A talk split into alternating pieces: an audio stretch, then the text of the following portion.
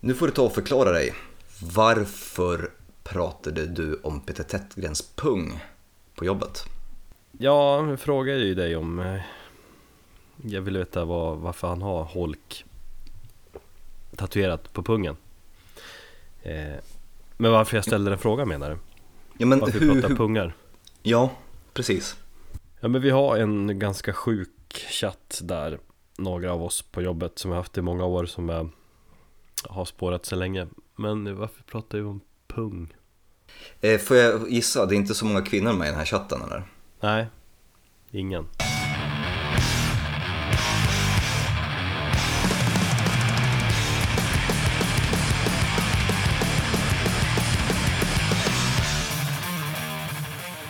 Hejsan! Välkommen till Metalpodden Det 43 avsnittet Vi som driver den här podden det är jag, Erik och eh, mannen från öst Thomas Hej! Jävligt öst jag är ifrån och fan jag kommer ju norrifrån. Västerås. Och mannen som härstammar från öst Thomas Min eh, tatuerare, jag var ju tatuerad med i lördags, han frågade mig eh, om jag kommer ifrån Övik. Va? att- Ja, eh, och det är faktiskt inte första gången det händer. Det är väldigt många som jag så här, träffar första gången och man kanske pratar med och hamnar i diskussion med som tror att jag kommer från Norrland. Och Övik och Sundsvall är de städerna de oftast brukar gissa på. Jag själv kan inte fatta det, men, men tydligen. Ja, nej jag kan inte riktigt fatta det heller Jag har inte riktigt koll på hur folk låter som är som från Västerås i och för sig Men Lite gnälligt. Sundsvall och Övik Ja, Sundsvall och Övik är det dock ganska stor skillnad på. Om man har hört mycket Öviksmål sådär Då sk- nej, du låter inte så. Det är en jävligt konstig dialekt egentligen. Det är jättesvårt att härma. Det är ingen som jag känner som kan härma Öviksmål riktigt. Men vad har du för dialekt då? Jag vet inte. Jag har väl lite norrländsk dialekt kvar kanske Men det är väl någon blandning. Jag får ju höra när jag är uppe att jag pratar som jävla stockholmare Eh, vad bjuder det här avsnittet på då? eh, Riff Tuffa riff från eh, ett av världens bästa metalband Ja, de som Bland kom, annat bland annat. De kommer ju ta facklan efter Metallica. Är Mastodon det bandet som kommer göra det? Vid nästa stora arena rockband. Nej, de är lite för svåra för att vad det är. De har ju till viss del tagit det men inte De är för dåliga på att sjunga att de ska kunna Eh, bli det Ja, och då ska det bli väldigt intressant. coola Det ska bli intressant att se hur de då kommer bränna av den nya plattan live. Nu när du Mm. säger att de är dåliga på att sjunga. Men eh, vi kommer dit. Ja, in, fråga, du, du, ehm, du tatuerar ju dig i helgen Mm. Stort jävla gethuvud på benet typ Bara sådär, du hade inte ens berättat det för mig Hade jag inte det?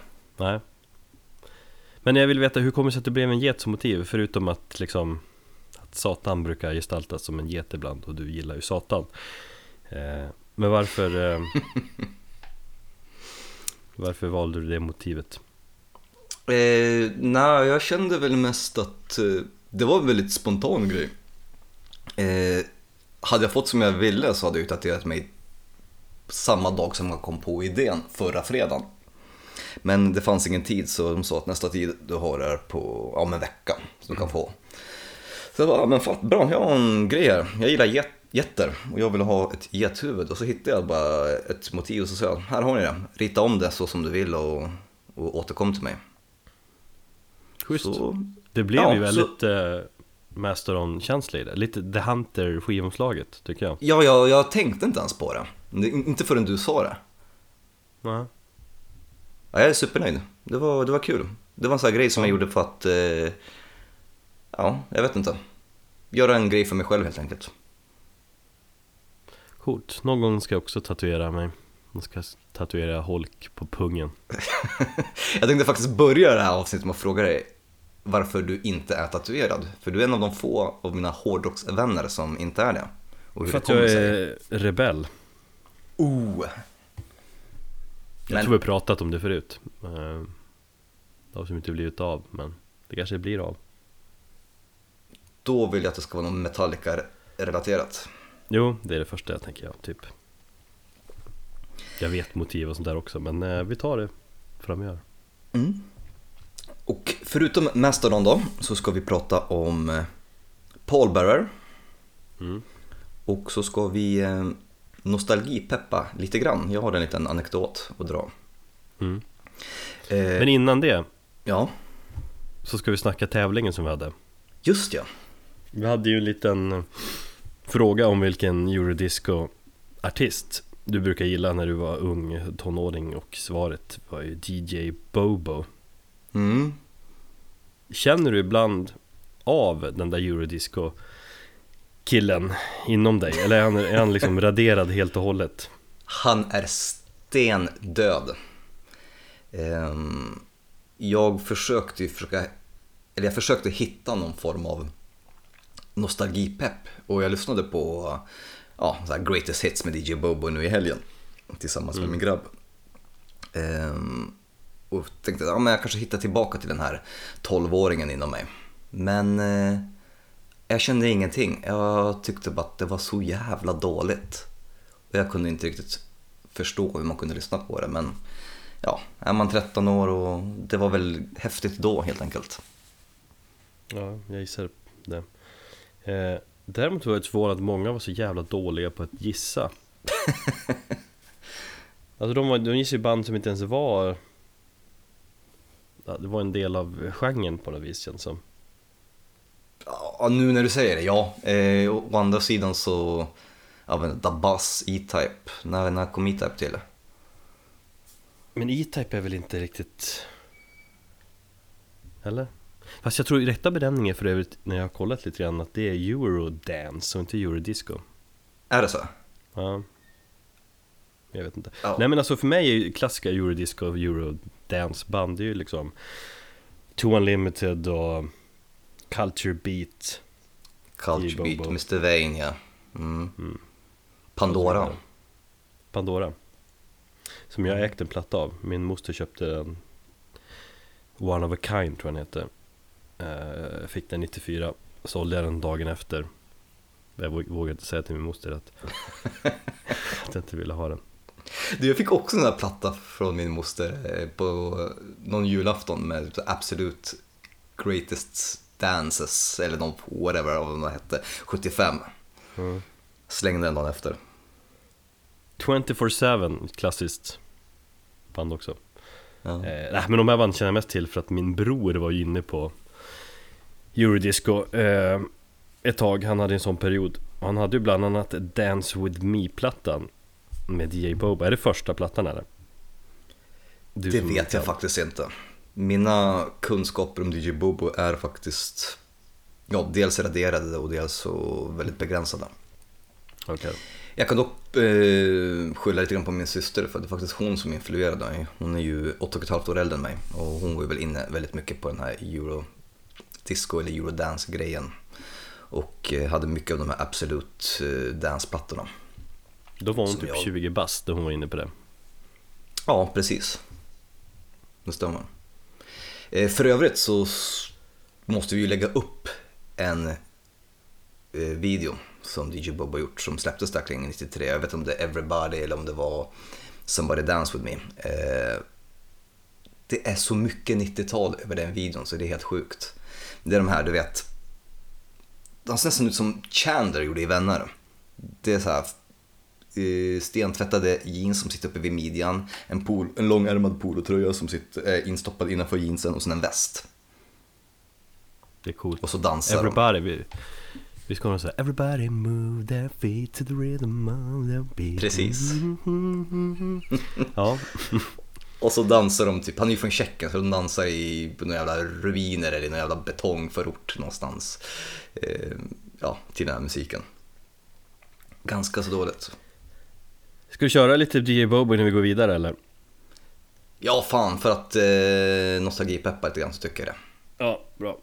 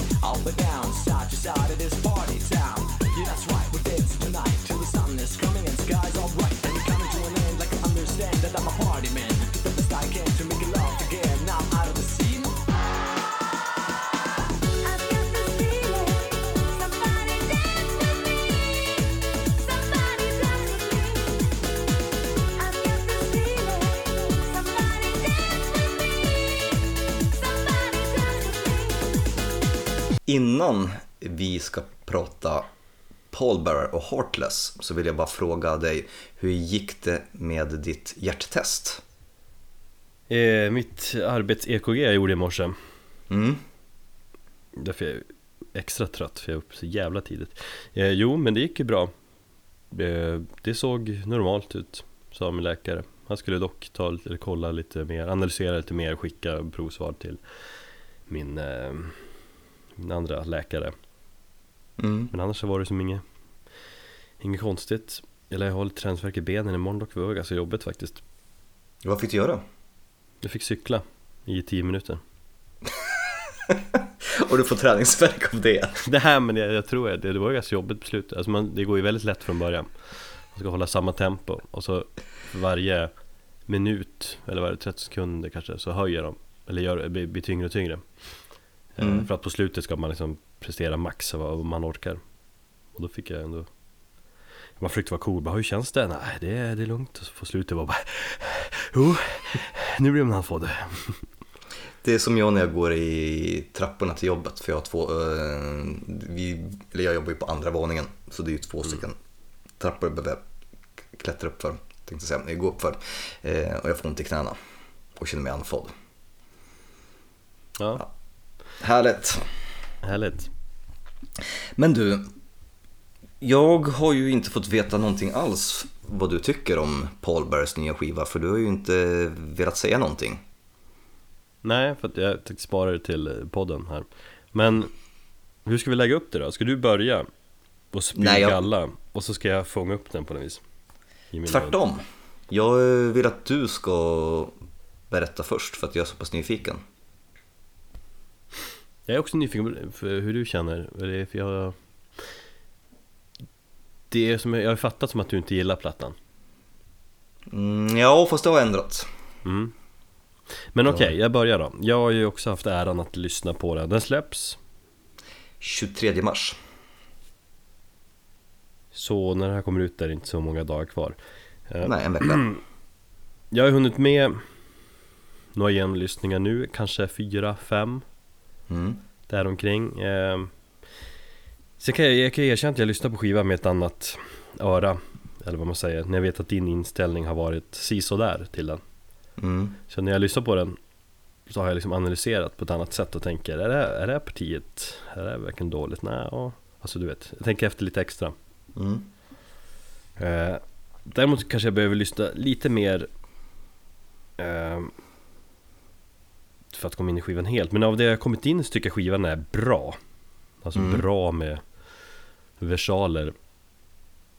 Eh, Och då känner jag också att den har extremt stor potential att växa. Eh, Men jag måste erkänna att av alla domband som finns där ute Så har ändå det här bandet.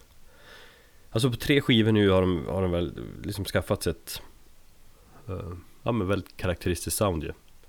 Just ja. Jag skulle vilja beskriva genren som Emotionell doom Emo-doom kanske Ja men just de där dystra tonerna och sån där Klagan i sången, det är fint det är, liksom, det, det är inte många det är inte många som låter så Nej, eh, och det är just det som jag också faktiskt ville röra lite grann vid. Den här emotionella sidan av bandet som jag tyckte att de gjorde bäst på Foundation of Burden. Och Ja, som jag möjligt. saknar lite grann på den här skivan, för det är ungefär det jag förväntade mig av den här plattan. Jag har haft lite fel inställning till den här plattan och haft för höga förväntningar.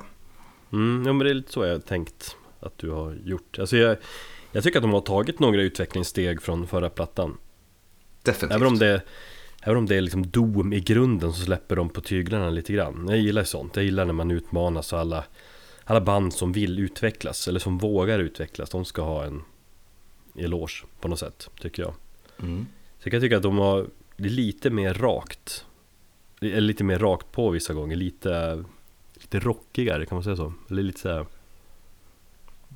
Poppigare Ja. också I alla fall på de kortare låtarna Men just det här, ja, väldigt vemodigt, väldigt vackert tycker jag Lite mer Paradise Lost-vibbar skrivit upp också Kan jag Mhm. tycka Det är så Jag som har intressant. lyssnat De, ja. Ja men jag har ju lyssnat på Paradise Lost i typ, blir det?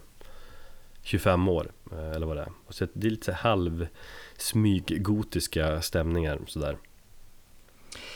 De vill ju inte se sig själva som ett doomband vad jag har förstått utan som ett modernt progressivt rockband och vad jag har förstått så har de blivit, de har lyssnat väldigt mycket på Godflesh och eh, blivit inspirerade av det bandet inför den här plattan.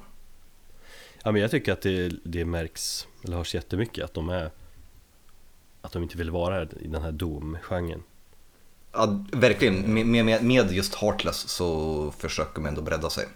Ja, och det gillar jag Det är en sån här låt som Vad heter den? Är den här Dancing, Dancing in Madness Jag har ju Just inte det. riktigt lärt mig Det är lite Pink Floyd-vibbar på den, det är introt på den tycker jag Mm. Och det gillar jag Så att jag kan inte riktigt förstå vad du eventuellt då gnäller om. Eh, men, men, men jag kan tycka från din sida det kanske det är lite dumt att sätta Jättestora förväntningar. Jag hade väl, jag har väl också haft förväntningar men inte så skyhöga som du kanske haft eh, På det bandet. Efter att de släppt två skivor varav den ena eller den första debutplattan tyckte ju du var Sådär väl. Så någonstans kanske du har gjort misstaget att förvänta dig att det ska låta lite för likt skivan Förra skivan, Foundations of Burden Det köper jag till fullo. Um, nej, jag är ju inte så jätteförtjust i debutplattan när den kom. Uh, jag lyssnade på den idag uh, med lite, lite nya ögon så att säga. Uh, försökte hitta någonting som kanske var lite mer, uh, ja om den hade mognat på mig och jag tyckte faktiskt den var lite bättre. Och jag märkte en röd tråd i, och det är ju det här maffiga episka gitarrljudet som går igenom alla tre plattorna. Ja, De här sorgsna, verkligen gråtande gitarrerna. Och ja, jag har haft väldigt höga förväntningar på den här plattan för att jag tycker att Foundation of Burden är en av... Den är så otroligt vacker och den slår an en sån känslomässig sträng hos mig. Att, ja, men jag hade den jättehögt det året det kom. Det har jag, om jag inte har fel så hade du också det. Ja, Jag hade den på andra plats tror jag, det året på listan. Du, du också om jag inte minns fel. ja någonstans där Så absolut, jag hade för höga förväntningar och jag hade nog trott att de skulle återupprepa succén eh, från förra plattan. Eh, det är skivan som jag har tveklöst lyssnat på mest gånger i år. Bara för att jag har kämpat så pass mycket med den och att jag faktiskt vill ge den en ärlig chans. Och första gången jag hörde den, då var det verkligen, alltså min käke gick i golvet. Jag bara, vad i helvete är det här? Fast det där gör du ju ofta När du liksom som musikjournalister som lyssnar på en skiva två år i förväg Skriver det Nej, nya Paul Bearer, den suger Alla bara, fan Kom igen, kom tillbaka om ett, ja, men, Fast när jag väl Ja, men när jag skrev det sen på, på, på Facebook och sådär så, så hade jag lyssnat på den två, tre gånger och då hade jag fortfarande inte ändrat mig. Det var inte någonstans för den femte, sjätte gången som jag kände att okej, nu börjar jag fatta vad den handlar om. Och den har växt. Jag tycker till exempel första spåret och eh, videon då till I saw the end är skitbra nu. Har du släppt en video till den? Har inte ens sett Ja, den, jag tror den kom förra veckan. Jävligt, jävligt flummig, men eh, Nej men den låten tycker jag är jättebra mm, Jag tycker är, att uh, Heartless uh, titelspår är skitbra också, så avslutande Vad den nu heter Eh, Den lyssnade jag precis på nu när jag skulle lägga Elliot så A plea for understanding. just Där har vi mitt problem. Den låten gillar jag inte.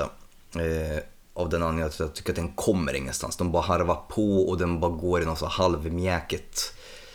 Jag vet inte, den, den, är, den är väl längst på skivan om jag inte tar fel. mm, mm. Och Och det är många olika delar i låten så det Ja.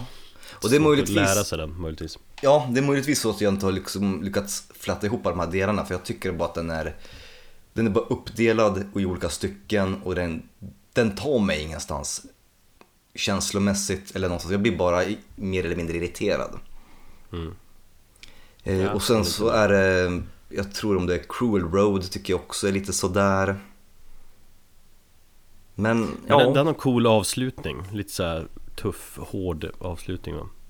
Så det, det tuffa kontraster i den låten Om det är Mm. den Jag har ju som inte, som sagt inte riktigt lärt mig låttitlarna sådär. Ja, jag hade ju en benämning på eh, musiken som jag är ganska nöjd med. Jag kallar det för Journey Doom. Bandet Journey, som om de skulle börja spela Doom. Och någonstans så tycker jag att jag hör mig 80-talets kanske lite mer glammiga era i musiken. Du håller inte med mig? Nej, alltså det blir ett journey, ja. Men tänk dig eh, Don't Stop Believin' och så lägger det på eh, feta Candlemass riff på det. Då tycker jag du får Heartless. Eh, Nej, det funkar inte för mig. Det blir så konstigt. Alright. Ah, ja. som ett Doomband ska göra coverlåtar på Journey på något vis, men ja, kanske. Men em- Emo-doomen tycker jag Emo-doomen, fan. Nej men Det är som att- fan, känslomässig doom då fan. All doom är ju känslomässig. Nej, Eller? Nej, inte. Nej, kanske inte. inte på samma sätt Men det är ju väldigt emotionellt Ja. Ja, Jag gav den eh, ganska lågt betyg i, i close-up, 5 av 10 fick den. Men med den lilla brasklappen att det här är en skiva som jag eh, kommer fortsätta att ha med mig under hela 2017. Så att vi får ju se under slutet av året, för att har den redan vuxit nu efter 10 genomlyssningar så ja, vem vet vad som händer i höst när mörkret eh, lägger sig över oss igen. För mig har den en, en ligger kanske på en sjua just nu ändå Fan, det är högt. Ja Kanske var det en sexa, men det känns som en sjua nu och så Med absolut möjligheten att växa ytterligare Men den kommer inte slå Foundations of Burden, så enkelt är det. Det är fortfarande en sjukt bra platta och moderna domens bästa. Men det är så svårt det där att du liksom bara försöker dunka in den här skivan i skallen för att den ska komma på samma känslomässig stämning på något vis eh, Som den Alltså jag tror inte Fast- det går, det, det handlar så mycket om timing och liksom vad du är i livet på något vis och liksom hur Jo, absolut. Men om de lyckades göra det med förra plattan, då hade inte jag räknat med dem överhuvudtaget. Nej. Då bara, men det här är ett band som är lite hypat, folk har snackat om det, jag tycker de är meh. Och sen så kom Foundation of Burden och då var det bara fuck, det här är så jävla bra. Du är ju själv ett jävla med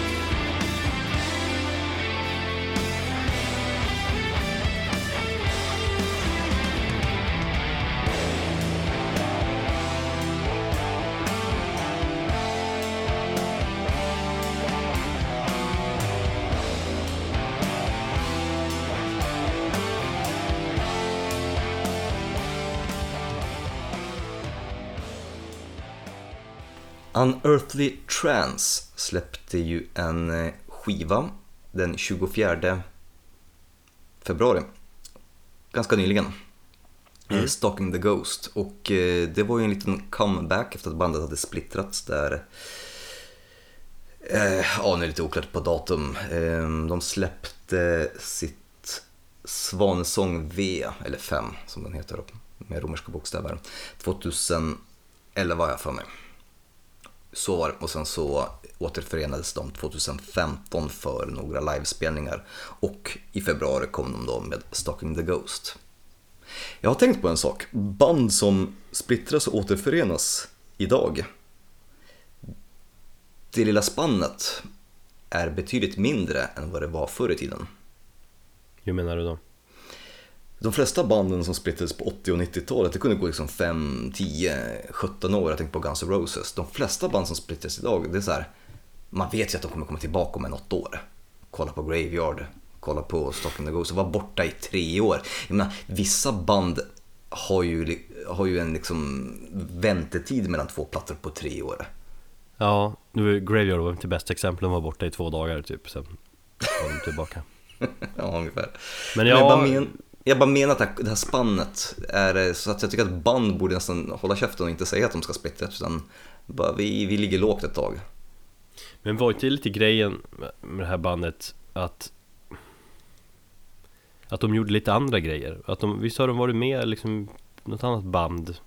Jag har så jävla dålig koll Nej men ja absolut. Arctic Eh, Trance mm. eh, jo, eh, det är ett band från New York, Brooklyn. Eh, och de, Ryan Lepinski som är sångare och huvudlåtskrivare, han har ju även, om jag inte tar nu helt fel, eh, han är ju med i The Howling Wind, ett black metal-band också hade han. Medan de andra snubbarna hade ett eh, eh dödsdumband som heter Serpentine Path som släppte två stycken plattor som var lite så här halvbra faktiskt. Som hade någon koppling till Electric Wizard va? Någon medlem, för att medlem därifrån, eller? Eh, yes, eh, Tim Bagshaw, trummisen, Just som Ja. spelar i Ramses också. Ja, Jag tror det, det är så det ligger till. Eh, bandet släppte ju fem plattor, splittrades 2011. Lite oklart varför, men det kan ju vara mycket på grund av att de hade en massa andra sidoprojekt och de kände väl inte riktigt att de hade någonting att ge med Unearth- Unearthly Trance. Och jag blev ganska ledsen för att jag tyckte att bandet var skitbra. Jag upptäckte dem 2008 i och med eh, plattan Electrocution som jag ska prata om alldeles strax. Och sen när de släppte den här Svanesången då, 5, så tyckte jag den var ganska dålig. Så jag blev glad när jag fick reda på att de eh, kom tillbaka i år med Stalking the Ghost. Har du hört den? Jag har ju tunnit, nej jag har inte hunnit lyssna på den plattan Den släpptes ju bara för någon dag, två, tre veckor sedan va? Mm, precis. Så du får, du får sälja in den på mig Jag var ju aldrig inne i dem tidigare heller Jag, jag har lyssnat lite på Spotify tidigare för, Men det, i stora hela har jag väldigt dåligt Ja, rätt dålig koll på bandet Det är svårt att sälja in Stalking the Ghost för att jag tycker den är bra. Men jag har också insett att bandet kommer nog aldrig nå sin höjdpunkt som de gjorde på Electrocution.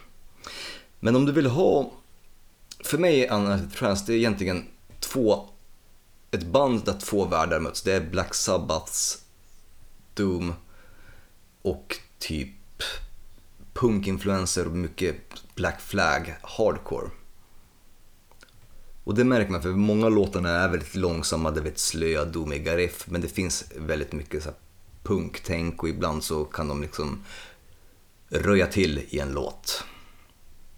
Och deras solon också, det är så slappa, ganska så simpla solon som, som ja, inte är avancerade någonstans och som egentligen bara bidrar till lite mer av den här punkkänslan. Ehm, Men jag tycker definitivt att Stalking the Ghost kan vara ett bra album att börja lyssna på om du vill komma in i bandet för att ungefär se var de är någonstans idag och inte börja med deras första plattor för de är, deras första platta är ganska dålig tycker jag. Och om man lyssnar på dem i kronologisk ordning så märker man hur, liksom, hur mycket bättre de blir och de hittar sitt sound och sen så uppnå, uppnådde de, uppnådde de ja, sitt, egentligen sin bästa kre- kreativa potential med just electrocution. Eh, och sen så gick det lite nedför. Lite halvdassigt bandnamn va? Jobbigt att uttala om inte annat Eh, Jobbigt att uttala. Ja, jag har faktiskt, jag tyckte det är lite coolt ändå. Om vi nu ska snacka om, om töntiga eller häftiga bandnamn, jag tycker det är lite coolt. Det är annorlunda. Det kan jag hålla med om, men jobbigt att uttala De har tänkt till liksom. Det är inte, det är inte um, Tony Danzas Tap Danza Extravaganza eller vad fan det heter. I och för sig också ett briljant tycker jag. Jag kan tycka det är viktigt att ha ett bandnamn som, eh, eller viktigt, men det, det är bättre att ha bandnamn som ligger eller låter skönt i munnen liksom, Som analt framfall. till exempel. Mm, absolut. Men, Electrocution. Så det blir lite nostalgipepp. Eh, jag upptäckte bandet med den plattan 2008, nyinflyttad och dum i huvudet i Stockholm. Eh, hade fått, jag hade jobbat för en fanzine som heter Rock Harder och eh, chefredaktören där hade eh, skickat den plattan till mig för att han ville att jag skulle recensera. Hade ingen aning vad det var. Lyssnade på det, tyckte det var ganska B. Skrev en recension, eh, skickade in den Och sen så tänkte jag inte så mycket mer på det. Jag gick ut och festade, det här var mitt på sommaren liksom. Jag bodde i ett kollektiv i Sundbyberg tillsammans med, med två andra kompisar. Ehm, och så hade jag haft en dålig kväll på eh, krogen. Hade väl misslyckats med någon ragg eller blivit dissad. Eh, Vilket, jag vilken krog var du på? Eh, du, det minns jag inte. Det eh, skulle inte förvåna mig om det var typ Harry B. James eller jag hängde väldigt mycket på Stureplan då. Mm.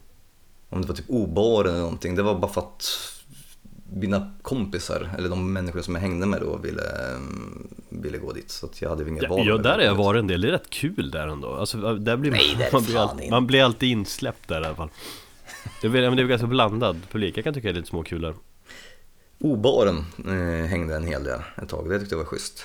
Mm. Men det här var en sån här det, det, vet du vad, det var en krog som tillhörde Stureplansgruppen men den låg på Regeringsgatan så den låg inte där i, i, i smeten.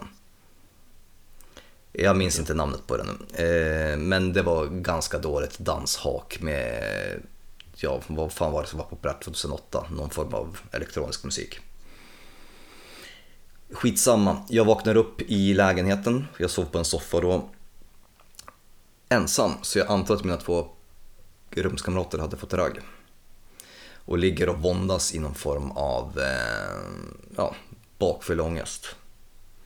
Slår upp eh, datorn, kollar mejlen och då hade jag fått eh, respons på just den recensionen som jag skrivit av Electrocution och där han då tyckte att den var helt värdelös, min chefredaktör. Och nu får du fan skärpa dig, bättre kan du, skriv om den. Rock Harders chefredaktör alltså? Ja, eh, stämmer. Daniel heter han. Eh, en annan som fick mig att flytta till Stockholm så jag har honom att tacka för väldigt mycket. Men det var bra, han pushade mig så jag lyssnade på plattan då när jag låg där i fosterställning i den där soffan i Sundbyberg. Eh, och det blev ett soundtrack till just den bakfyllan. Och jag har ett lite, om man nu kan säga så, varmt minne när jag ligger där. Och jag har en bilden framför mig när jag ligger där i, liksom, ihopkurad och lyssnar på skivan. Och eh, helt plötsligt så insåg jag hur jävla brutalt och rå den är och hur jävla illa den fick mig att må. Och på något sätt så blev det en rensning av tankar och alla känslor som man hade. Så då skrev jag om den recensionen och den blev skitbra. Och jag tyckte att plattan helt plötsligt, jag fick en helt annan förståelse för den. Finns den recensionen att läsa någonstans online? Det tror jag. Eh, om inte så har jag den sparad på datorn så att eh, vi kan lägga upp den. Mm. Jag kan faktiskt erkänna dock att den är den är ärlig skriven. Jag är nöjd med den för vad den var då, men den är ganska barnsligt skriven. Men, men den, är, den är ärlig. Så att vi, vi lägger upp det. Eh, gillar jag mest. Ja, men det är ju det vi, vi, vi står för i den här podden, eller hur? Precis. Så vi ska faktiskt lyssna på mitt favoritspår från Electrocution och en låt som jag brukar sätta på när man slår upp nyheterna och eh, läser om en massa religiösa vansinnen och eh, tokerier som sker i världen. Ehm, då är det jättebra att sätta på just den här låten. Den heter God is a Beast.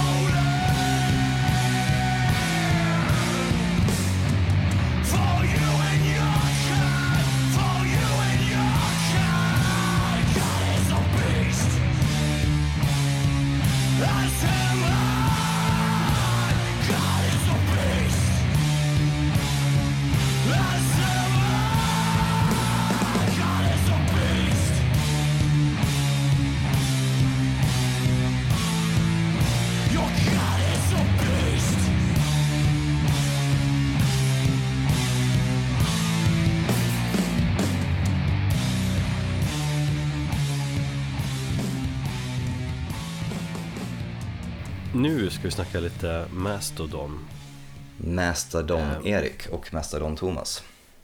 Astodon Mastodon-films-Mats ain't got shit on us. Är det så? Typ. Ja eh, Ska vi börja med att snacka lite Emperor of Sand? Du har ju hört den skivan Mm. några gånger Hur många gånger har du hört den? Tre. Har du hunnit få dig någon vettig bild av plattan? Det är tre gånger är ändå på gränsen kan jag känna Ja. ska... Eh, Jag lyssnade på den två gånger för att jag var tvungen att lämna ett eh, litet kort omdöme till Soundcheck i Close-Up. Där jag också nämner att jag var väldigt försiktig. Jag vill inte liksom stressa fram någon, någonting med den här plattan utan att jag vill lyssna på den ehm, i lugn och ro och låta liksom det växa fram. Så att jag har faktiskt inte känt något behov, precis som med andra plattor som jag får, att lyssna på den speciellt mycket. Utan jag tänkte att ja, men jag väntar till, till den släpps offentligt och sen tänker jag lyssna på den så pass mycket för att jag vill, jag vill göra bandet den, jag vill ge dem det helt enkelt. Det är ju liksom positivt för dig, det har vi pratat om förut, att du har tappat det där Den där känslan om att vänta till releasedag Mm. och gå all in då Precis. Och eh, det här är en skiva som jag verkligen ville göra så med. Så att, eh, jag har lyssnat på den två gånger innan och så lyssnade jag på den idag en gång. Eh, de första två gångerna jag lyssnade på den så var den, det var som hastigast, det var försiktigt positiv. Idag lossnade det lite men jag tyckte att det här har väldigt stor potential. Eh, dock väldigt ehm, löst sammanhängande åsikter. Jag vet inte riktigt hur låtarna flyter ihop och, och sådär och jag skulle inte kunna säga någonting om, om låtarna. Sådär, men jag vet bara att jag att idag kände jag så här, fan det här kan nog bli riktigt bra. Lite proggigare stundtals. Jag, Ja. jag tror att ehm, den kommer att vara en vattendelare för väldigt många. På vilket sätt då? Alltså om man har följt dem, det känns som att, att det fortsätter från första, eller från förra plattan Jag tror att med eh, Leviathan-fansen kommer att skrika högst för att bandet på något sätt ändå har tappat väldigt, eller inte tappat men man ser att bandet är inte så mycket metal. Du skulle inte kunna kat- kat- kategorisera dem som metal längre. Det hade du kanske för sig inte kunnat göra på förra skivan heller men det känns som att har tagit ytterligare ett litet eh, kliv därifrån istället på väg mot någonting eget, nytt igen. Konstant utveckling. Ja, alltså jag är väl en av dem som i alla fall i hemlighet alltid, eller jag håller ju Leviathan högst Så en Mm. del av mig vill ju på något vis att de ska gå tillbaka lite grann till det mer sludgiga liksom hållet Fast ändå inte, det är ju ett band som utvecklas och det är det man gillar med dem så mycket Jag håller med dig där. Eh, Jag lyssnade lite grann på, på deras första två plattor och jag, jag kan sakna det här vildsinta trummandet från eh, Braun. Det smattrandet brukar jag säga Mm, precis. Eh, I och för sig så finns det på, på en låt. Ja. Eh, och det finns en låt där han gör en jävligt coola grej på hi-haten och de har på något sätt, jag tror, jag vet inte om de har lagt fram hi- eh, hi-haten högre i mixen för att ja, han, han håller på att leka lite grann med den, vilket jag tycker är jävligt häftigt. Men eh, överlag så är det lite proggigare tycker jag. Ehm, jag har fortfarande inte hittat Scott Kellys insats i, på skivan. Jag vet inte riktigt vart den är. Står inte det? Eller har de inte sagt det? Det finns en låt där någon som mumlar i, i någon form av så halvt growlande läte i bakgrunden. Jag vet inte om det är han. Men i så fall då, är hans insats, den är ju den, 20 sekunder lång. Det är inte som till exempel Diamonds in the Witch House där han ändå får en hel låt där han sjunger. Nej men så länge han är med, han behöver kanske inte vara med så mycket varje gång Men så länge han är med på varje skiva så är det ju enough Men alltså, du har ju släppt, ja. Du har ju men jag, släppts- ville säga lite grann Ja, Ja absolut, för det har ju släppts tre stycken singlar så jag vill veta vad, vad du tycker. precis vad det jag ska komma till Alltså jag ser fram emot skivan jävligt mycket Alltså ser fram emot få den här musikaliska resan som man alltid får med en ny Mastodon-platta Speciellt Mm. nu när det är lite mer tematänk igen Mm. Till skillnad från de två senaste. Men det har släppts tre låtar för skivan. Eh, och det tycker jag räcker. Det är ändå en, Absolut. Det är väl typ 11 låtar tror jag på skivan. Det, det är ändå en fjärdedel av hela plattan som har släppts. Så det känns som att det känns dock som att, det kom, att de kommer släppa en fjärde låt innan skivan kommer. Och det, blir, det blir för mycket, det blir en skev balans liksom när man när man sen hör skivan första gången så blir det konstigt. Då kommer de här låtarna som man har hört flera gånger tillsammans med låtar som man inte har hört. Så att då blir det som att just det, den här låten har jag hört typ fan hundra gånger redan, då skippar jag den här. Mm. Men jag har ju förstått att det är ju liksom Det är så här man gör idag på något sätt Med de här stora skivsläppen. Det är så här skivbolagen Det är så man marknadsför en skiva. Man släpper ett antal låtar Innan. Eh, Men eh, Jag gillar det inte Jag antar att jag är lite gammeldags då på det sättet att jag egentligen bara vill höra En låt. Alltså en första singel Som släpps. Bara för att, ja, bara för att få ett litet smakprov. Precis, och inget annat. Då blir det så mycket mer spännande. Mm. Absolut. Fan också, jag gillar inte den här metoden med att släppa typ tre delar av plattan när den kommer ut. Det sabbar ju sagt den här musikaliska första liksom resan man får. Jag minns liksom när Blood Mountain släpptes 2004 va? Mm. Eh, och jag och Kristoffer eh, som jag bodde med i Umeå, vi satt, vi satt oss i våra respektive rum och så lyssnade vi igenom skivan på tu hand och satt och smsade med varandra och skrev liksom 'fuck' och sådär. Det var ju så jävla mäktigt. Och det, det, det, det får man ju inte nu när man har hört kanske en fjärdedel eller en tredjedel av plattan. Du kan ju välja att inte lyssna på de låtarna. Ja, fast Fast det är svårt. Det är ja, jag vet. När den släpps sig officiellt också Då är det ju Då är det svårt Och sen är det så länge kvar tills den släpps Så att det, det går ju som inte att undvika på något vis Det är bara två veckor kvar nu. Mm. Så att den kommer ju snart Mm.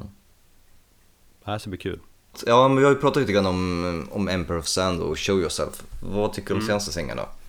Jag tycker att Andromeda. senaste Andromeda är ju bäst Hittills Mm. Framförallt är jag jävligt pepp på den för att det kommer ett nytt Mass Effect-spel som heter just så Just ja. Som jag är jävligt peppad på Nej men eh, den, är, den har ju väl de mest Den har väl de mest klassiska liksom Astron-elementen på något sätt uh, Och är väl kanske hårdast av de tre låtarna också Men den har, den har jag helt klart mest gått igång på Jag tror nog faktiskt det är den hårdaste låten på skivan. Ja, Det kan finnas någon annan som är där uppe där också, men just eh, An- Andromeda eh, och det riffet. De säger ju väl det i typ vad är det, tredje studioepisoden eller något, så nu vet jag inte hur många som har släppts. Det är väl fem som har släppts va?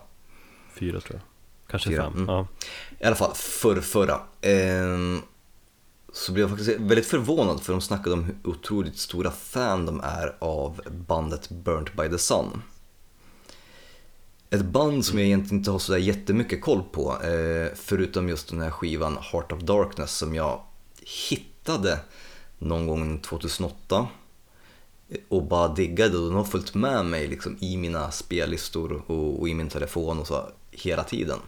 Och jag bara, just ja, och jag har ju inte lyssnat på den på kanske 7-8 år. Ehm, och då fick jag bara direkt peppen och börja lyssna på det bandet. Och de snackar, helt ärligt, hur de snott det riffet, intro-riffet i Andromeda från eh, Burnt by the Sun. Jaså? Och, ja, eller snott, eh, alltså inte snott riffet från någon låt utan stilistiskt hur det är uppbyggt och själva ljudet. För det är distat på ett speciellt sätt. Det är rakt av eh, Burnt by the Sun. Och det har de sagt att det gjorde de som en homage till, till bandet. Som nu, vad jag har förstått, är upplöst. Men det var ju inte så länge så de la ner, eller det är ju relativt nytt band ändå De har väl varit med lika länge som Eller ja Ja men som Mastodon, där om- omkring Alltså 2000-talet Ja, Fram. jag tror de la ner 2009-2010. Heart of Darkness kom eh, 2008, tror jag. mm. Eh, Så innan vi går vi- vidare och eh, ska lista de 10 fetaste Mastodon-riffen tycker jag att vi lyssnar på Burnt by the Sun eh, och låten A Party to the Unsound Method.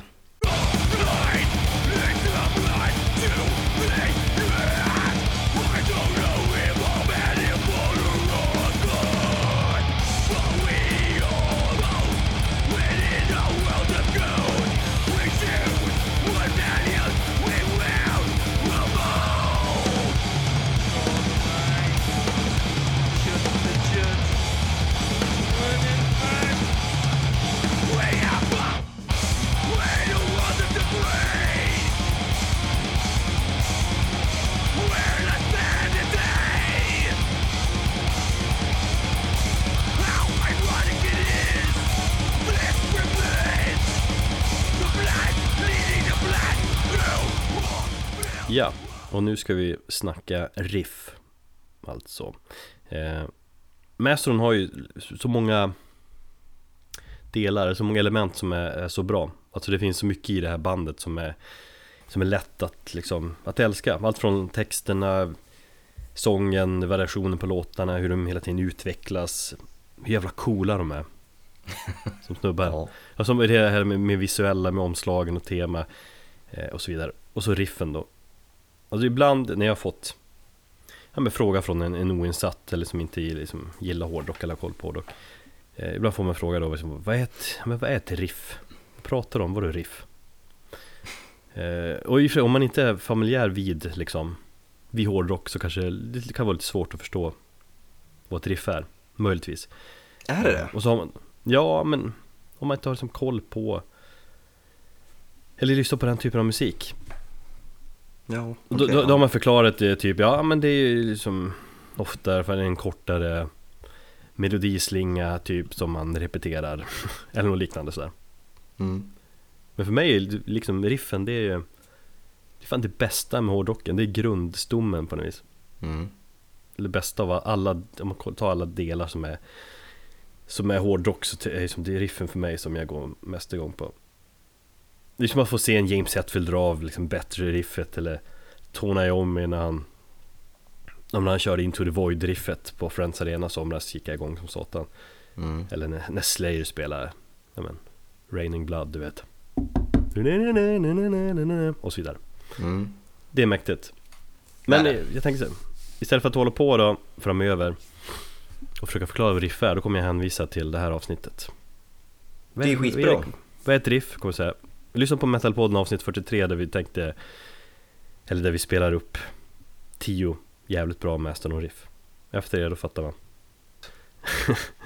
Men sagt, 10 jävligt bra Master riff säger vi. Vi vet inte om det är de bästa eh, Det är svårt, men typ de bästa. 10 av de absolut bästa i alla fall. Eh, Jag tycker listan blev jävligt fet när jag lyssnade igenom. Ja, det, det roliga var ju att när du drog den och bara nu har jag skrivit upp listan och bara ja, absolut, det här är ju skitbra. Jag hade inga invändningar. Nej. Jag hade ju valt de här låtarna i stort sett jag också. Ja, och det var lite kul. Tyngdpunkten ligger väl helt klart på de tidiga skivorna får man väl säga. De var ju mer, som vi var inne på, lite mer gitarriff baserade. Mm. Alltså, nu för tiden är det kanske inte lika tydliga gitarriff på samma sätt. Inte lika tunga i alla fall. Nej. Dock tror jag att vi fick med ett riff från varje, varje skiva. Om jag inte är helt ute och Nej, det, det stämmer. Ja. Eh, men jag ogillar ändå att de har, jag tror i alla fall, All Songs Written by Mastodon på varje platta. Det ser fint och demokratiskt men man hade ändå som velat se vilka låtar och kunna dra med slutsatsen vilka riff som de olika medlemmarna har skrivit. Även om det känns och låter som att det är Bill Keller som skriver liksom mycket av grundstommen. Det är ett demokratiskt band. Ja. Det är därför. Men eh, vi, eh, vi kör igång med riff 1 av 10 jävligt bra Mastodon-riff. Och då kör vi intro-riffet i March of the Fire Ants. Vi börjar liksom från början av bandets karriär. Mm. Eh, som, eh, den låten är med på plattan Remission. En låt som de brukar spela jävligt sent i setet. Då blir det alltid sån jävla pepp just när de kör igång med det här riffet. Och Brent brukar Han brukar som slänga gitarren bakom huvudet och spela riffet bakom Bakom huvudet så här. Jag har alltid undrat Kan man spela gitarr bra när man har den bakom huvudet? Ja, är det, det bara en pose-grej? Det är ju en pose-grej framförallt eh, mm. Men det beror på om man spelar, om man spelar enklare liksom riff där så är det ju Inga problem direkt mm. Det är coolt Får ju tänka så. Ja men tänk nästa gång du ser Mastodon när, när Brent bara slänger upp och kör det där riffet. Det är viktigt att se cool ut. Precis. Jag har ju dock förstört det här riffet lite grann. Jaha. All framtid på något sätt. Nej men det var ju typ eh, Ganska precis 10 år sedan, tror jag 2006 Då skulle vi, då, polargänget från Övik. Eh, Dra och se Mastodon i Skottland tror jag det var mm. Alternativt på Irland, eh, då de var förband till Tool. Jävligt coolt paket, du vet Tool och Mastodon liksom. Mm. eh, Så då behövde vi ställa in någon annan spelning eller resa, jag kommer inte ihåg vilken det var dock. Eh, Och då sa vi, nej men vi, skippar den här för vi, sp vi sparar våra pengar till Mastodon. Fast vi sa det och sjöng i riffet till March of the Fire Ant samtidigt. Typ så här va. Jag sparar mina pengar till Mastodon, mina pengar till Don, mina pengar till Mast och jag sparar. Sådär Skitlöjligt, men det har blivit som en grej, eller det har ju som fastnat så att jag tänker alltid på den ramsan när jag, när jag hör det riffet.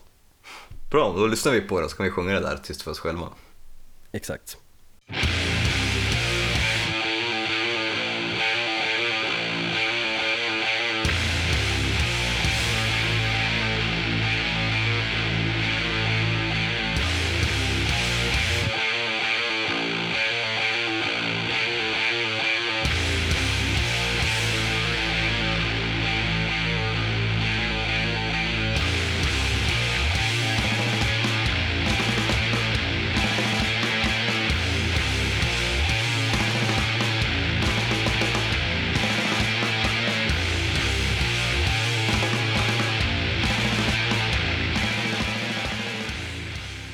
Riff nummer två Huvudriffet i Spectre Light från skivan The Hunter Lite småbespottad ja. skiva ändå. För att den är lite spretig sådär. Och det, jag tycker att den här låten är väldigt underskattad också för att den kommer lite i skymundan där på Hunter-plattan någonstans på låt nummer 11. Det är ganska många låtar, det är väl 13-14 låtar på den skivan också. Ja. Jag gillar eh. den plattan för att den är så pass spretig och jag gillar faktiskt de lugnare låtarna på den. Ja, det gör jag också. Men det är inte, det är liksom något Det är någonting med att det inte är liksom en temaplatta på samma sätt. Alltså Crack the Sky som kom innan var ju så jävla mycket Satt ihop liksom Sammansatt på ett annat sätt. Ja. Medan liksom Hunter-låtarna är liksom, ja Det är coolt att de är väldigt varierade men de, de, de ja, it's all over the place på något sätt. Mm. Och den här låten Speclight, den är lite, ja men den hamnar liksom i, i skymundan. Fast det är en av de, just det här riffet också, en av de tyngsta, väldigt liksom krossande, snyggt, manglande riff på något sätt.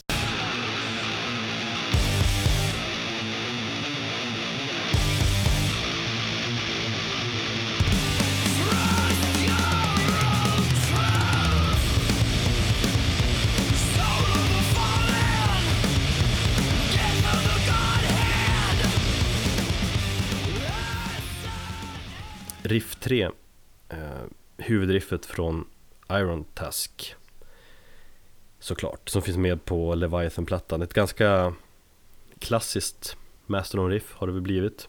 Det låter som mm. man typ alltid kör live. Eh, Vad ska man säga om det riffet då? Jävligt bra Jävligt sludge eh, Snyggt På något vis. Eh, Leviathan var ju plattan. Ja, Leviathan var ju den plattan som jag upptäckte bandet med. Jo, och eh, jag älskar trummorna på den, men jag hade så jävla svårt för sången. När jag hörde den då, 2004 var det väl va? Mm. Så det var en acquired taste. Det tog mig ett tag när jag kom in i, i Master just på grund av, av sången. Det var, nog, det var det jag gick igång på mest, eller inte mest men en av anledningarna jag gick igång på bandet så mycket för att det var ju så udda sång. Alltså det, det var ju ett band som när jag skulle ut på första turnén så hoppade jag sångare av. Mm. Och då, alltså innan Remission-plattan en gång. Eh, och då bestämde de sig, att men vi kör på vi andra då, fast vi inte kan sjunga. Och så har de liksom gått, där, gått därifrån och blivit Vadå, så de har varit en kvintett alltså? Ja, de hade en sångare som hoppade av precis Shit, det var mer än jag visste faktiskt Och då liksom, så, men vi försöker. Och så det är därför de är de är inte skolade sångare utan de har sitt, liksom, sina liksom, konstiga stämmor. Ehm, mm. För sen har de ju blivit bättre och bättre framförallt på skiva. Live kan man ju fortfarande höra att det är lite surt ibland och sådär. Fast när jag hörde dem på Stockholm Field så hade de, då hade de till och med sagt att de har tagit sånglektioner för att kunna sjunga bättre live. Mm. Jo, de har ju blivit bättre och bättre på det. Och det är väldigt intressant nu med Emperor of Sand med tanke på hur mycket Brandailer, hur mycket um, utrymme han får. Han sjunger jättemycket på hela skivan. Om man ska dra den där live och han ska spela trummor samtidigt som han sjunger. Han drog av eh, en av låtarna som han sjunger på på eh, Once More On The Sun, var det High Road? Eh, Ja. Den kan han dra av live jävligt snyggt utan något problem, men fatta att dra en hel skiva sådär och sjunga samtidigt. Det blir nog jävligt det krävande. blir, blir för jobbigt Han försöker väl anpassa sitt trumspel också att när han väl ska sjunga så får han köra enkelt Men det blir ju inte Det blir som han är ju ansträngd och, och Ja, och det blir en jävla konstig kompromiss i så fall. mm. Men samtidigt har han så jävla snygg sångröst ju Det har han, jävligt snygg han. Han är, han är ju den som sjunger bäst i bandet. Ja, Fast ja, jag gillar ju Troy också. jo han är ju liksom hårdast i just den här eh, Show Yourself-låten eh, när han, han går ner i tonlägen och ja, han leker lite grann med rösten. Jag tycker det är jävligt snyggt. mm. Men vi lyssnar på huvudriffet eh, På låten Iron Tusk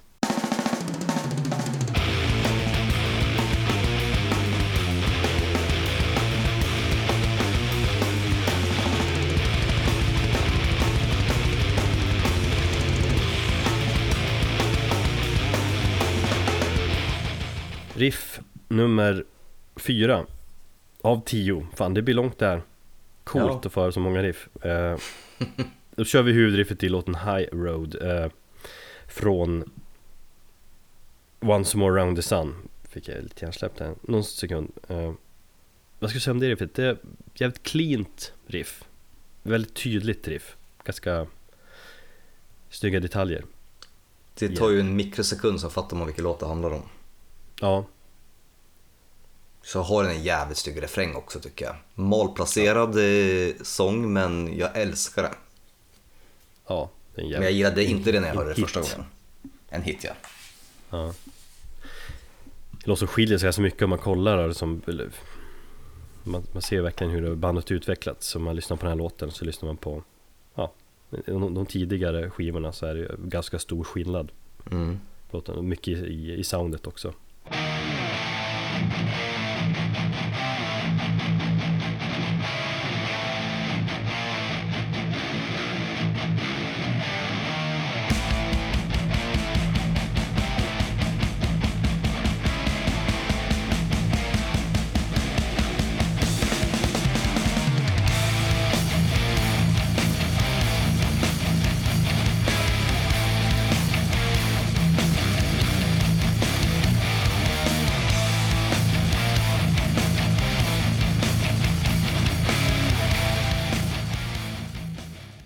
Riff nummer fem Avslutningsriffet i Sea Best Eller Sea Beast är det väl? Vad fan? Klart det är Sea Beast. Precis eh, Också från Leviathan-plattan Jag såg, förlåt men jag såg att du hade skrivit fel där i dokumentet. Det är därför jag Ja, garvade. precis ja. Kände direkt att det lät konstigt. Sea Beast ehm, en, låt med egentligen Ganska såhär mystisk, eh, lurig låt Lite psykedelisk sådär. Och så när det är typ en minut kvar på låten så kommer det här eh, Överjävulska riffet. Ett, Kanske ett av mina absoluta favorit Master of Riff. Mm. Kanske mitt absoluta favoritriff faktiskt. Eh, För att vi På den tiden så, ja Det var mycket fylla och röj till det, det där riffet. Mycket, mycket luftgitarr till det riffet. Mm. Sen när jag hör riff så tänker jag på, jag tänker på ett stort liksom Havsmonster som Som rör sig fläskigt och, och snabbt Och attackerar och skrämmer slag på Stackars människor på ett skepp typ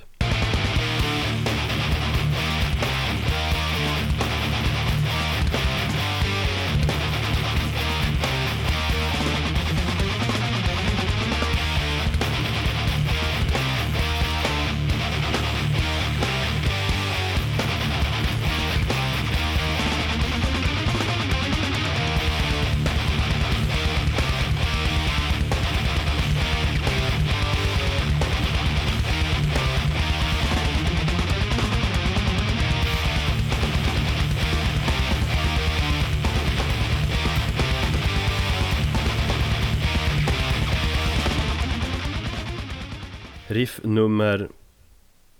Jag tappar räkningen. 6. Stämmer. Också en Leviathan-låt. Eh, Megalodon.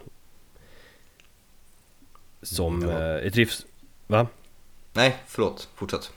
Riff som kommer en och en halv minut in i låten. Eh, som inleds med den där sköna country-slingan. Vi får köra från det och framåt. Just ja. Påminner faktiskt väldigt mycket om slutpartiet i eh, Metallica-låten Welcome Home Sanitarium Det var något det jag så? tänkte Ja, nej men om man är Metallica-nörd så hör man det direkt, eller gjorde jag i alla fall Och det är Det är okej, för Mastern har ju haft Metallica som husgudar När de växte upp som många andra Mm. Så jag ser, jag ser riffet Eller jag vet inte om, om de har sagt det en gång eller om det har Pratats om att det, att det har många likheter men Jag ser riffet som en, på något vis en hyllning till Metallica Fast med en egen eh, touch Mm. Så vi lyssnar på Megalodon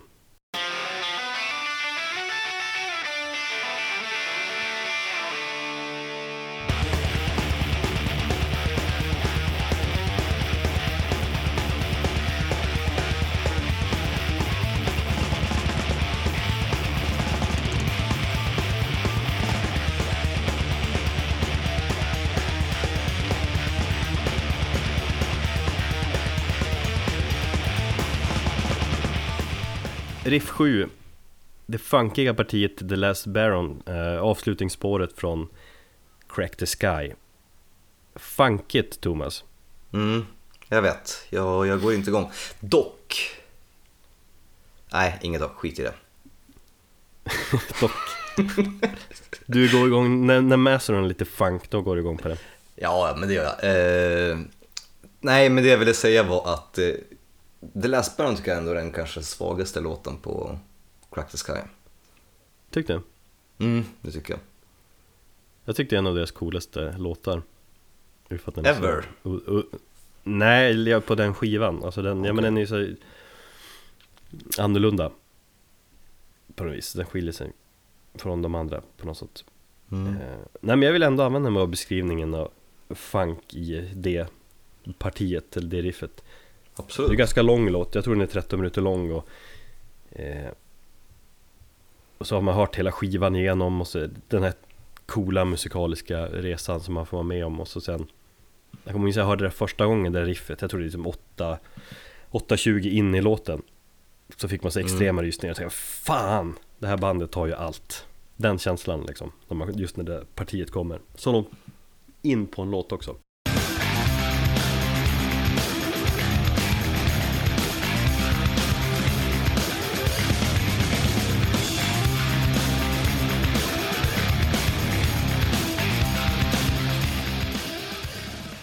Riff nummer åtta eh, Stickriffet Säger man kanske eh, Vad är ett sticklift? Ja men ett stick, ja men ett parti som Bryter ut, eller eh, jag vet inte om jag ska säga att det är ett stick men ett, ett eh, Parti som skiljer sig från, från resten på något vis All right. Vi säger att vi kallar det stickriffet eh, Låten Black Tongue, skivan The Hunter eh, Introlåten från den plattan. Eh, Någonstans ett riff som bara kommer från ingenstans som är sådär väldigt Masteron karaktäristiskt och coolt.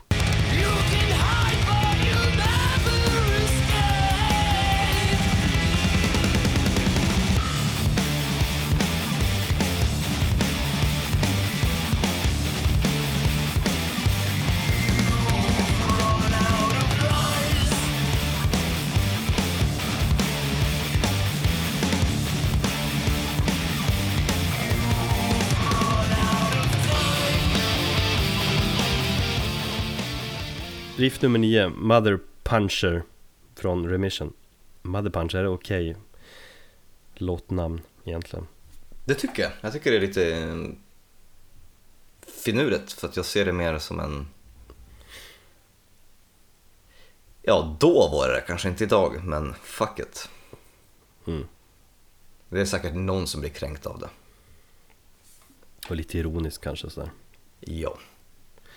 Egentligen skulle jag vilja ta med hela låten, för jag tycker att låten är sådär ja, men enorm riff, kavalkad säger man. Mm. Eh, Men vi tar riffet där från 1.13 någonstans. Eh, Det finns ett professionellt eh, klipp med filmat från när de spelade den här låten typ 2004 eller så. Mm. Eh, som fanns med på DVDn The Workhorse Chronicles.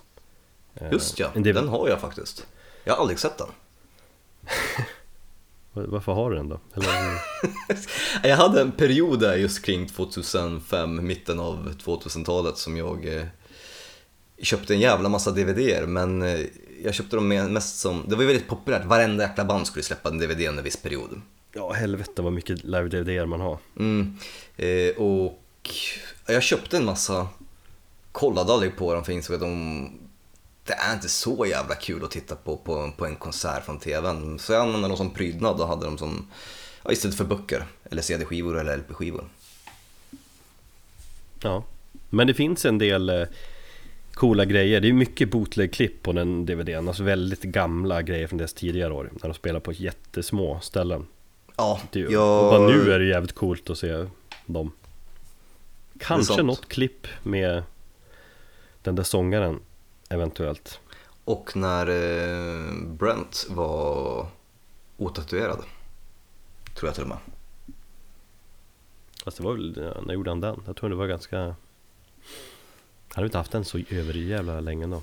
Ja, Jag har sett någon tidigt klipp när han eh, jättelångt rött hår, krulligt och sen så han ganska så otatuerad.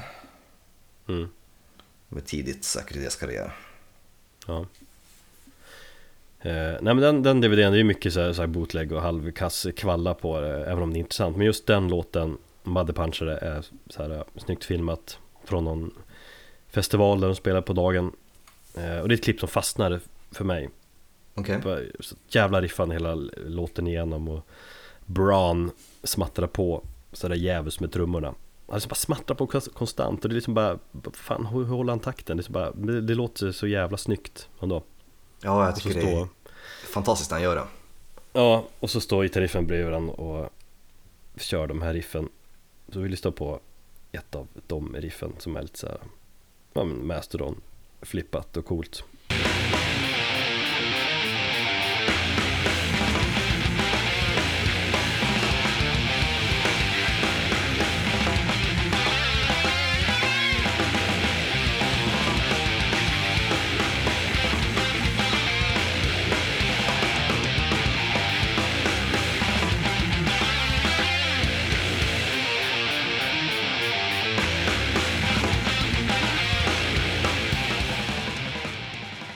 Man säga att det här är deras mest kända låt? Eller mest kända riff?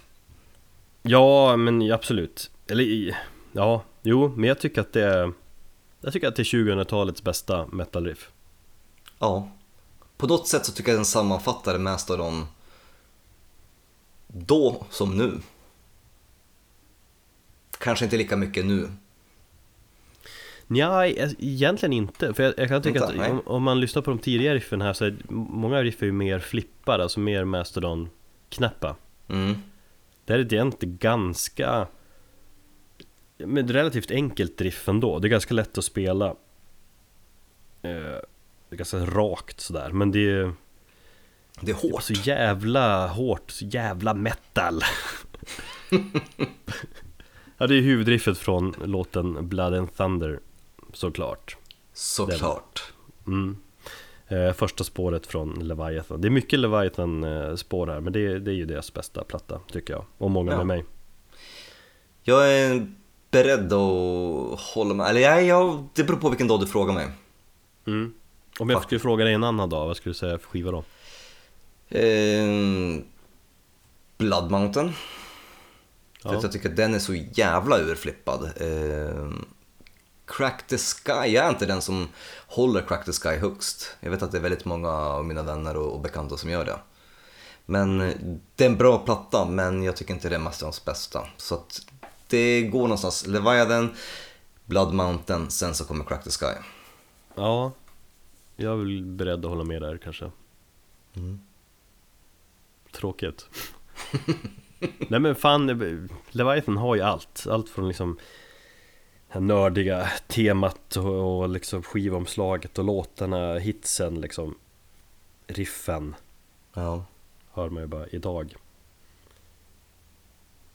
Jag tror jag gillar Blood Mountain mer för att den är så jävla mer syratrippad historien om, om en fiktiv värld med, fabler och allting. Medan Man ska ta sig upp för det jävla Blood Mountain berget liksom. Ja, medans Leviathan är ändå en klassisk Moby Dick historia. Bara i musikaliskt format. Men som sagt, vilken, det beror vilken dag du frågar mig. Ja om man kollar på temat sådär då, då är det ju, då vinner ju Blood Mountain helt klart Härligt! Ja, innan vi kör eh, Blood and Thunder-riffet här då så får vi väl eh, tacka för oss. Ja. Det var avsnitt 43 av Metalpodden. Så håll till godo med Mastodon och eh, till nästa gång, ta hand om er. Och tack för att ni eh, lyssnar på oss.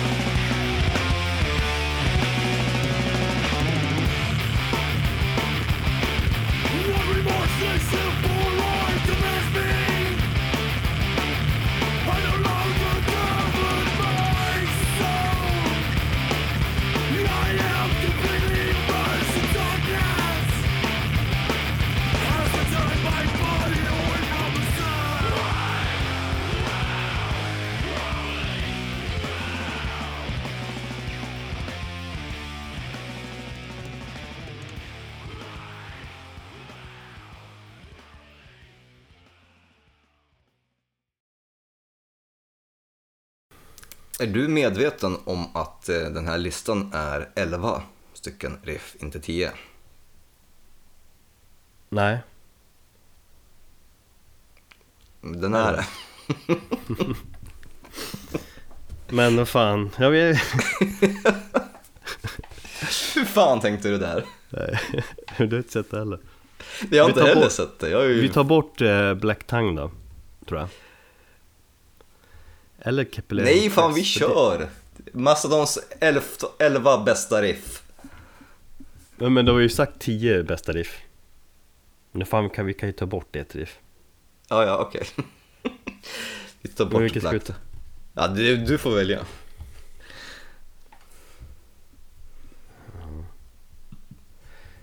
Eh, ja men vi tar bort Capillary Crest tror jag. Alright. För det, så- det är mer så ett långt parti. Det, alltså, det är kanske inte riktigt riff. Eh, ja, Men då- Att, att, jag har ändå laddat ner de här låtarna och, och liksom räknat dem. Hur fan kan jag ha missat det? nej. Jag tycker också det var lite... fan lyckas vi med det? Ja, kör, kör om då. Riff 7.